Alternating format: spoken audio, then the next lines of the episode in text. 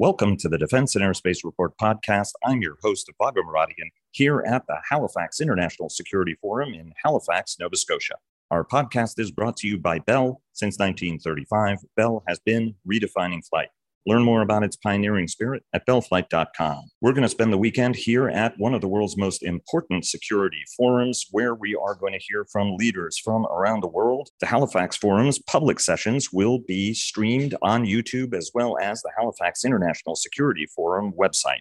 Joining us now to discuss the week in Washington and around the world are Dr. Michael Auslin, the Payson J. Treat Distinguished Research Fellow in Contemporary Asia at Stanford University's Hoover Institution; Heather Hurlburt, the director of the New Models of Policy Change Project at the New America think tank's Political Reform Program; and former Pentagon Comptroller Dr. Dov Zakheim, who among his many affiliations is associated with the Center for Strategic and International Studies.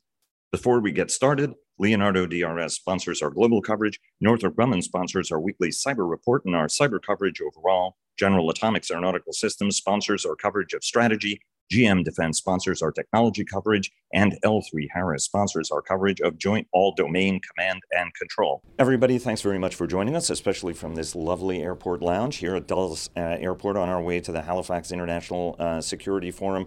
Dov, start us off, right? Normally, Mike Hurson gives us a little bit of a feed on what to expect in the week. Where do we stand on the defense budget? Obviously, Kevin McCarthy had a very long speech, record-setting, at least in the modern history of the House since 1909, beating Nancy Pelosi's record. More broadly, tell us where it is we stand right now. Well, my understanding is, first of all, I can never fill Mike's shoes, but my understanding is that the authorization is moving forward. Looks like early December. The thing to remember is, even if they get the authorization bill, which, you know, becomes an act and it'll be the 60th year, they still have to sort out the defense appropriation. And the House is still down at 705. So even if they were to agree to 725 on the authorization, if they split the difference, they're back to the administration's level. So that's one thing to watch. How far above 715 will this ultimately go? Heather, your thoughts on this as the gigantic defense sausage gets made? Yeah, I think what we should be looking for in early December is something that looks a little reminiscent of the 2010-2011 scenario, where you're going to have defense, Build Back Better, and debt ceiling all moving at the same time, with some really big political pressures in both parties. So we could end up with a bit of a giant mess in the sausage factory. And what sort of a mess, right? I mean, so if you were gaming this out right now and where you think it falls, how do you think it breaks? Because, I mean, we've been talking for some months on the program, we could end up in a BCA-like scenario even if nobody wants it. Yeah, I do think that is very likely, and we have kind of steered, if you saw, even the process to get to this point on defense approps was touch and go a couple times. And I am not sure, particularly, frankly, what I'm watching for is, if Build Back Better doesn't go smoothly in the Senate, then Pelosi loses a few key folks on defense auth just as a way of showing anger in response to that, and then you're in BCA territory. And December 3rd is the key date for the debt ceiling. And so what you could have, as Heather says, is a delay, because I don't know if we'll go all the way to a BCA, but the CR could get extended. And when we're talking about competing with China, you don't want to extend the CR. You have to have these new starts, and at a significant level. There are always a few exceptions, but we need an across-the-board increase. And right now, that's questionable. Does it matter? Because we heard from Gordon Adams, Dr. Gordon Adams, who joins us on a regular basis as well. He thought that this might be able to be, the debt could be extended because of all sorts of mechanisms all the way into January. Does that give us a little bit more breathing room? You know, maybe it does. I think the thing that worries me, and while I'm more in Gordon's camp than Dov's camp about how much defense spending we need, we do need to be clear on what we're doing.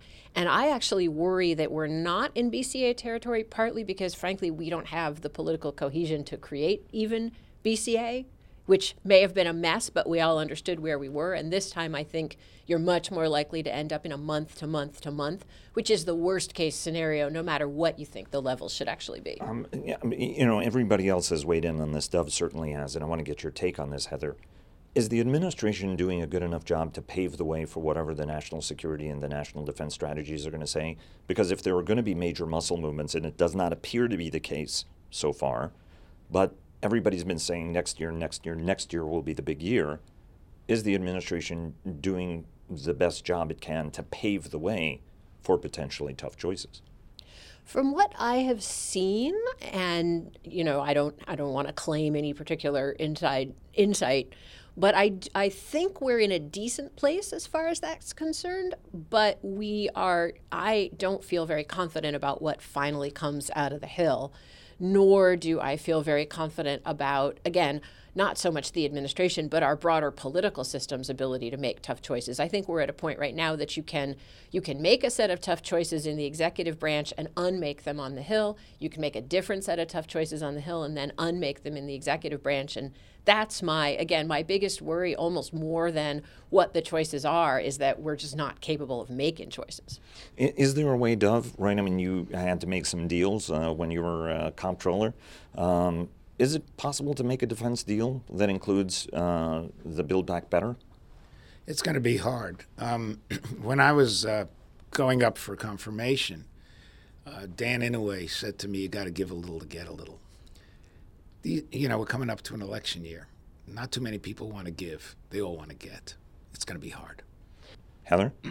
I got nothing to top the words from the master there. That we got bipartisan agreement on that one. That was great, by the way. You had even the nice gravelly delivery. Misha, you've been very patient. I want to bring you into the discussion now. There was supposed to be a summit meeting, a virtual summit meeting with President Biden and Xi Jinping. That got degraded to a meeting. It was 3.5 hours, and you said it had low expectations. And from your perspective in the piece that you wrote, it met the low expectations. What was the significance of this meeting? Because the administration, on the one hand, continues to talk tough. On the other hand, is saying that there is a prospect, and there was a climate agreement, right? I mean, we'll see whether or not the Chinese abide by it. From your standpoint, what were the takeaways from this meeting? Well, I'm not sure there were any, Vago. I mean, the degree to which it went from being not just a summit, but a summit that could fundamentally reset U.S.-China relations, which whenever you're saying that, you already know that probably very little is going to happen, because if they're going to be reset, you don't need to reset them, they just do. Then it went down, as you said, to a meeting, and it was a weird, I think, it was a sort of uneasy combination of this new hardcore realism that Biden has inherited from Trump, and in fact, in some ways, even gone beyond in terms of rhetoric, with a sort of return to pre-2017, let's work on a whole different bunch of issues together because it's so important that we do so. Now, I don't think the two meshed very well. There, as you said, there was an agreement on climate, but just coming off of the COP agreement that that was watered down by China and Russia, there can't be too much hope for that.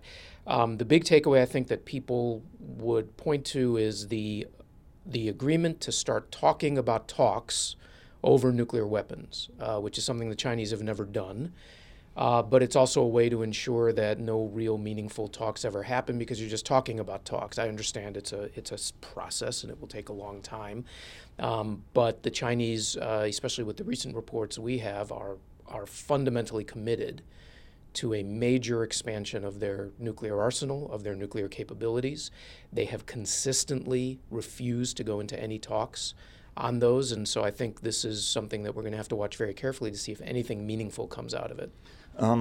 Wouldn't you give the administration some positive points? I mean, when I talk to my friends at the EU, they talk about a sea change in terms of how, for example, the EU and Europe looks at China. There's a change among Germans as they look at this. There's greater integration and cooperation with the Japanese, for example, when you talk to the Japanese about greater planning and bringing defense budgets and planning together. From your standpoint, I mean, has the administration been making progress, or is this sort of Obama 2 from the standpoint of, we don't want to rock the boat, don't have rhetoric that's too harsh? Although I have to say that administration did work on building capabilities and was very focused on China. The whole question that they had was, don't let your rhetoric become the fuel for Chinese rhetoric. Well, that's right. Those are two different things. Do you want to have a very assertive, from our position, a very assertive policy to counteract China's development and expansion in certain areas? Or do you want to try to get along with China? And can you do, every administration says they're trying to do both. And so far what we've seen is less ability to do anything to blunt China's growth and expansion without real cohesion in terms of bringing together all of our different partners and allies. I think that started with Trump, they thinking about QUAD and other things. This is something that the Biden administration has continued and, in fact, enhanced, and that's very good. I think in some ways we're going to have to wait to see what their capstone documents are, the national security strategy, national defense strategy, and so on, to see how they envision where we are in this relationship. It's fine to talk about the important areas we have to do work with China in, even though we actually get very little out of that over decades, versus stating that we recognize that we're not just in a competition. We are in an adversarial relationship, as CIA Director Bill Burns indicated a few weeks ago. If you acknowledge that you're in an adversarial relationship, then that should guide the policy that you follow. A competition, you just need to compete. So the administration's arguments about responsible or managing the competition, responsible competition, guardrails, those I think that's just more rhetoric than actual guidance for where we need to go. I want to go to Heather in just a moment, but one follow-up question, right? I mean, one of the big problems was, for all the tough talk, President Trump had told Xi that, look, you know, I need an economic deal from you, and you know, so when dealing with authoritarian regimes, that tends to undermine your message. Biden, however, on three separate occasions has mentioned the United States has an obligation to defend Taiwan. I don't think it's an accidental statement, especially at a time when we've convinced ourselves that the Chinese are convinced if they wanted to take Taiwan, they could take Taiwan. Do you see at least better senior level, right? I mean, at the end, authoritarians tend to respond to whoever the leader is, as opposed to, you know, Secretary Auslin or something like that. Do you think that the statements the president has been making helps that deterrence and helps bring that sort of a more cohesive deterrent, global deterrence strategy together? Well, you remember once he stated in a town hall that we would defend Taiwan. That was walked back by the White House the next day, and in fact, they reaffirmed the one China policy before this meeting, during this summit. I think where he's benefited from is what you mentioned before, is that there is a greater convergence now on the part of the United States with allies like Japan, with the EU. We had an EU delegation to Taiwan last week. The Japanese have made very clear that they consider Taiwan essentially an existential threat, meaning the takeover of Taiwan. And so that is a forcing function for the administration. But they have also been careful to retain some of the strategic ambiguity, and that's part of the problem, is the president's own rhetoric. For example, when he called Xi Jinping a thug, and then you come to the summit and they're old friends, you know, you have a rhetoric mismatch. She said that. She called him, friend, but, you know, Biden smiled, talked about their relationship. You have a mismatch between rhetoric that goes even beyond where Trump was, with the policies that he can't get too far ahead of those policies, and so those are brought back to rather traditional one China policy, strategic ambiguity, and the like. Again, I think the thing that's different is we do have greater convergence with allies and partners, and that may allow everyone to come up with something that moves forward in a way that's a little bit more, as we would say, forward-leaning than where we've been. Heather? Yeah, I think the reset has gotten kind of a bad rap as a word, but I do think it's worth comparing this with the Trump-Xi meeting, which was the excruciatingly embarrassing, oh, you know, I wish our government ran more like this summit in Beijing. And so if we've, you know, I think Biden did one very useful thing here by making U.S.-China meetings boring with low expectations, which I frankly think serves the longer-term purpose. Second, it's not accidental that the toning down of Biden administration rhetoric coincides with the emergence of more unity with the allies. And I think there's a deliberate choice to go the competition route and try to say, okay, fine, you don't like the very strong language about Beijing, so now let's see what you will do as opposed to what we say. And there, you know, the early signs like the QUAD, and then the signs that some of the Europeans would actually maybe have a little QUAD envy. So we're moving in a positive direction there. Last point I wanted to make is that you heard, again, unlike previous U.S.-China summits, there was very little of the kind of the U.S. as begging shopkeeper, please buy more of my soybeans. And the administration has really assessed that you're not getting anywhere on those economic negotiations, and instead we are going to focus on putting our house in order, both economic-wise and security-wise. And that, again, is a significant step away from this cycle of, oh, we're going to negotiate with you, and now we're going to have lots of angry rhetoric and not be able to do very much on the economic side. So really, I think a cycle was broken there in the most boring way possible. And in some of these things, boring can be good as long as you're moving the ball down the field. Dov? Well, it seems to me that Xi probably took Biden's statements a lot more seriously than his staff's walking them back. I mean, you're talking about a guy who's an autocrat, who's a dictator, who thinks everybody else doesn't really count. So he's going to look at the President of the United States and say, that's what really counts. Now, why is that important? It doesn't negate what you just heard from Misha and Heather. But what it does is create even more ambiguity in this man's mind. Is it really worth it? Can I get away with taking Taiwan? And remember, his number one concern is self-preservation. He still has to wait a year before he gets elected president for life. Number two is the party's preservation. Number three is dealing with an economy, and we've talked about this on this podcast, dealing with an economy that's in deep trouble. So Taiwan is really number four. And when the President of the United States makes a statement twice, like he has, all you're doing is creating a real sense of uncertainty on the part of Xi. And then when you look at the Quad, when you look at what the Europeans are doing, when you even look at the fact that he's toned it down at the summit, you sort of wonder, well, what's he really saying and what's he really going to do?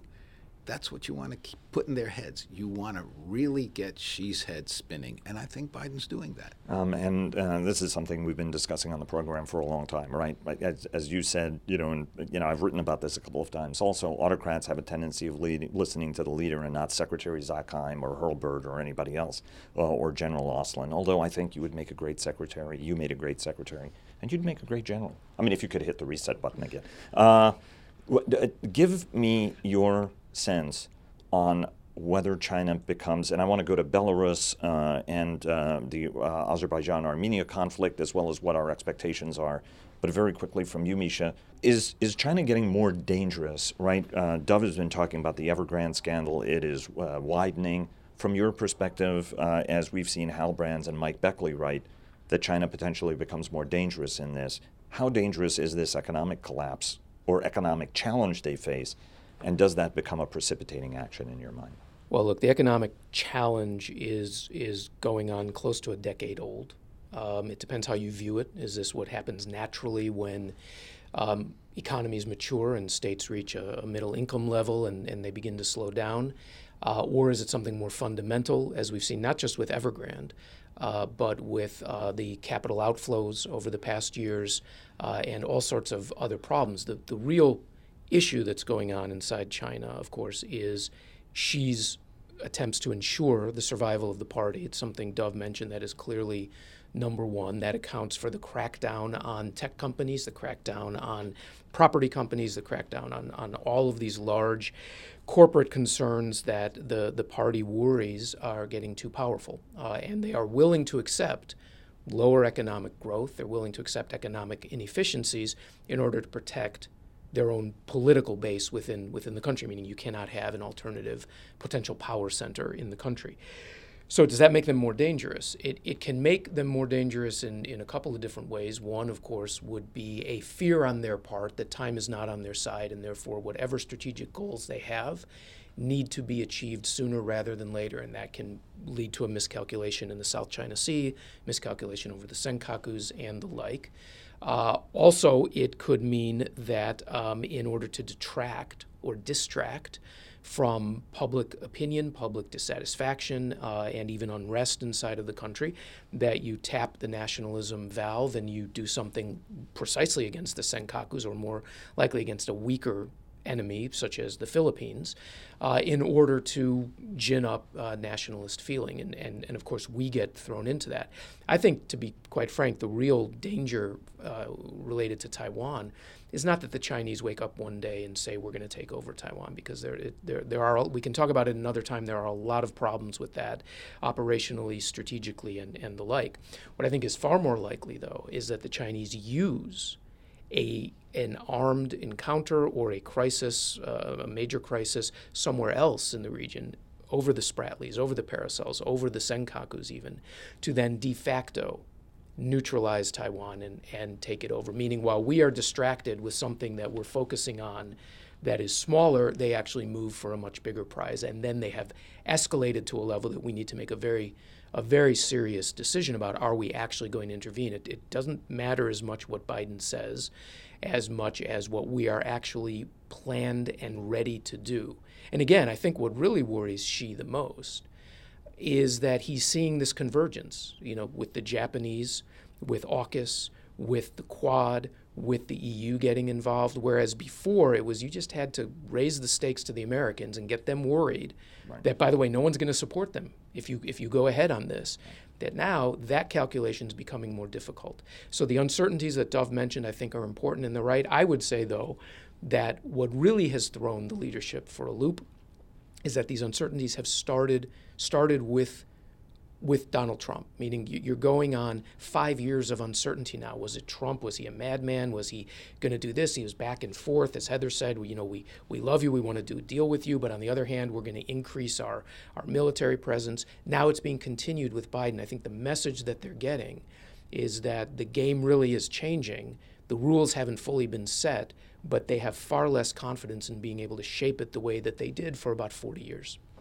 I want to get your everybody's sense on what you expect to hear at Halifax, but first we have to talk about Lukashenko and Belarus. You wrote a piece, Dov, that's in The Hill today.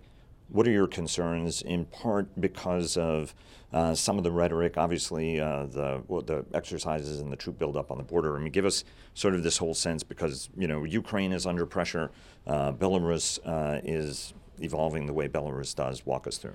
Well, a lot of people think that the Belarus crisis gives cover to Mr. Putin to do something on Ukraine. I don't know that that's the case, because everybody is sort of expecting that it might be the case. But the issue in Belarus itself is important. You cannot let Lukashenko and Putin, who's pulling the strings here, or at least not preventing Lukashenko from doing anything, you cannot let them get away with this, because Lukashenko will keep doing it again. Now, people say, well, how do we know that Putin's really behind it? It's very simple. Lukashenko threatened to turn off the gas. Putin said, no, we're not going to turn off the gas. Lukashenko stopped saying anything about it. What we need to do, and we have a very strong tool right now, is to use Nord Stream 2 as a vehicle. The gas pipeline right now is being held up because of German bureaucratic technical reasons. And we can turn around to both Lukashenko and Putin and say, it's going to continue to be held up for technical reasons until you people absorb these folks. Now, they've already started sending back 400. They can either send the rest of them back or absorb them. And we should make it clear to Putin that he may think he can turn the tap on and off, but we do have vehicles as well. And the longer that this goes on without that kind of a forceful response, the more Putin is convinced that, this is something he can keep trying. After all, he's done it with Ukraine several times. Whether, in theory, the Russians are not all that far from the Ukrainian border. It's about 700 kilometers in one case, and one group of forces, and about 400 in another group from the border. So they can get there pretty quickly. The roads are all there.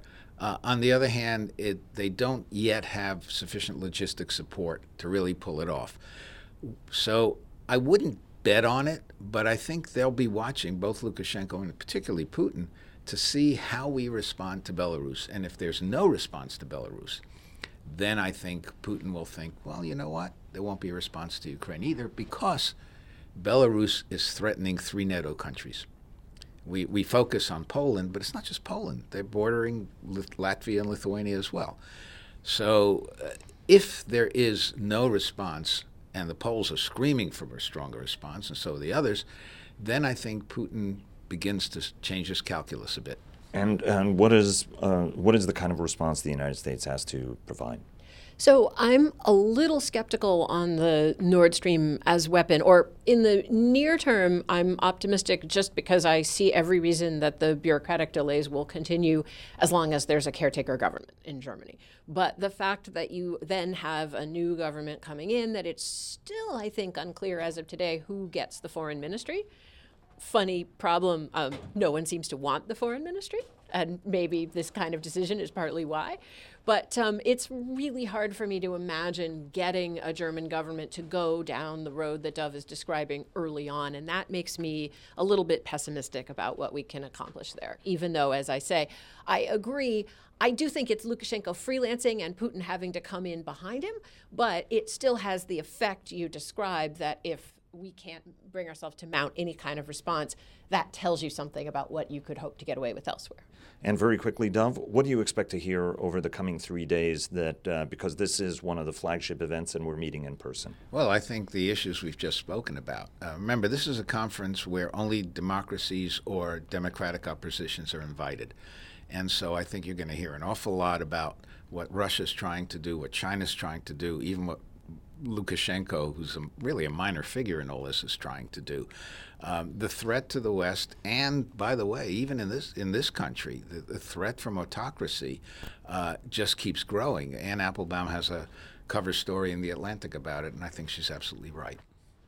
Yes. In addition to that, you're going to continue to hear some Afghanistan hangover. I think a lot of soul searching, both about what it means for the relationship and what it means for our militaries and our ability to have the kind of influence in the world that we say we want.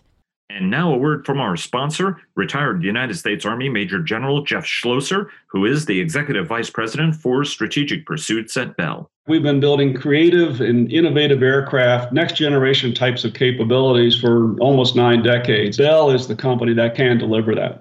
Thanks very much, sir. And thanks to all of you for listening. Please follow our daily podcasts and visit the Defense and Aerospace Report website to subscribe to our weekly newsletter. Follow us on Twitter, like us on Facebook at Defense and Aerospace Report, and check us out on LinkedIn.